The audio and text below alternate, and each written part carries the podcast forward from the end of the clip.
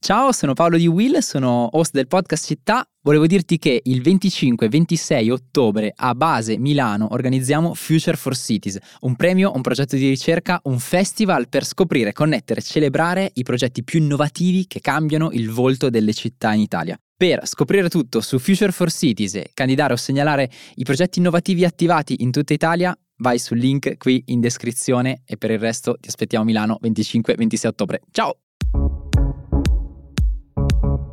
Ciao, sono Mia Ceran. È sabato 2 settembre 2023 e questo è The Essential, il podcast di Will che ogni giorno racconta per voi l'attualità dall'Italia e dal mondo in 5 minuti. Oggi, come ogni sabato, la selezione delle notizie l'avete fatta voi.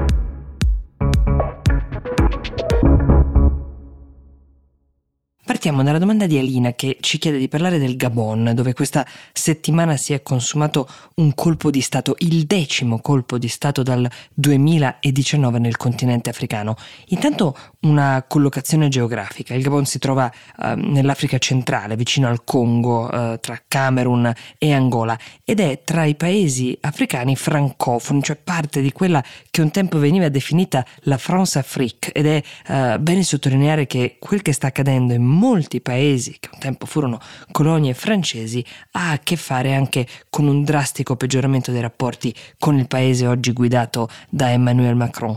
Il golpe è stato messo in atto mercoledì scorso da un gruppo di militari formato da guardie presidenziali dei membri dell'esercito e degli agenti di polizia. Hanno preso possesso di un canale televisivo nella migliore delle tradizioni, hanno annunciato di aver annullato i risultati delle elezioni che si erano appena uh, tenute, elezioni che eh, erano state ampiamente vinte con una maggioranza del 65% dei voti dal presidente uscente Ali Bongo che avrebbe dovuto iniziare il suo terzo mandato. Ma quella di Ali Bongo è una figura piuttosto controversa in realtà. Parliamo di un leader il cui padre ha guidato il paese prima di lui, quindi dal 1967 fino a pochi giorni fa sono sempre stati i Bongo a uh, guidare uh, questo paese, quindi c'è un sapore di nepotismo si potrebbe dire. Peraltro Bongo era gravemente malato, aveva subito un ictus nel 2018 dal quale non si era interamente ripreso, molti mettevano in discussione la sua capacità di governare saldamente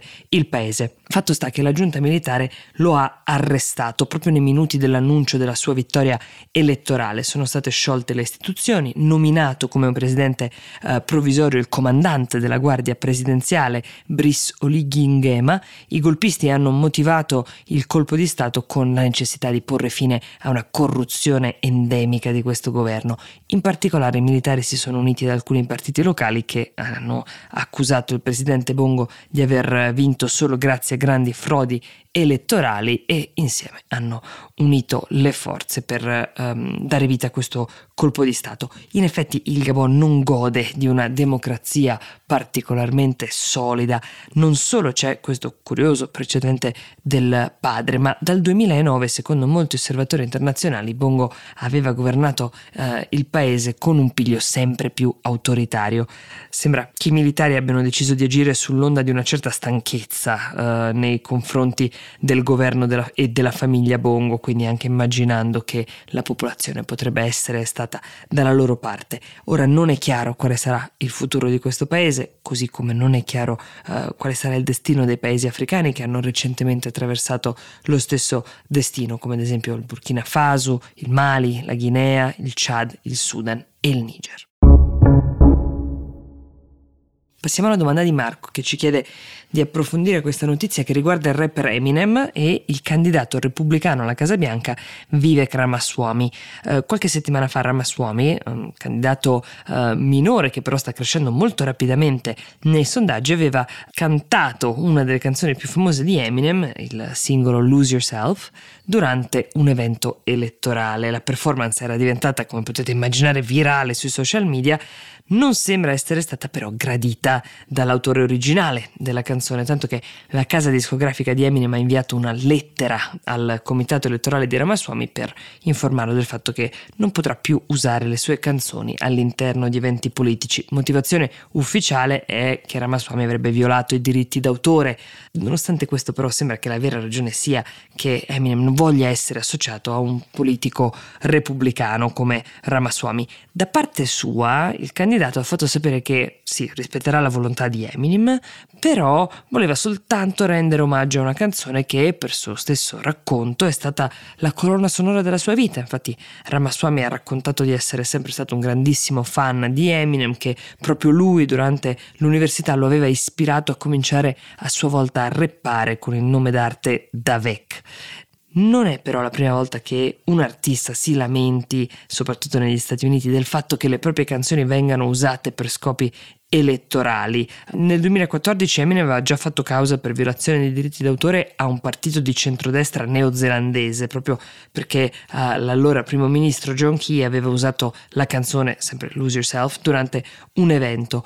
Un altro politico abituato a ricevere cause da parte di artisti è Donald Trump, perché uh, sono circa 20 i uh, cantanti che in passato hanno chiesto all'ex presidente di non usare più le proprie canzoni durante i suoi eventi. Tra questi ci sono i Rolling Stones, Guns N' Roses, Roses, Bruce Springsteen, Elton John, Rihanna. Il motivo delle proteste degli artisti verso i politici è abbastanza chiaro, c'è un disallineamento, diciamo, dal punto di vista ideologico, infatti sono spesso proteste che nascono quando sono politici di destra ad usare alcuni pezzi, questo perché um, non è un mistero che la maggior parte dei musicisti appartenga a um, ambienti, diciamo così, progressisti, quindi uh, a volte forse uh, si può chiudere un occhio per uh, i partiti dei quali si condivide l'ideologia, a volte li si può anche addirittura sostenere, ricordiamo il caso di Beyoncé per Hillary Clinton, più raramente invece le cose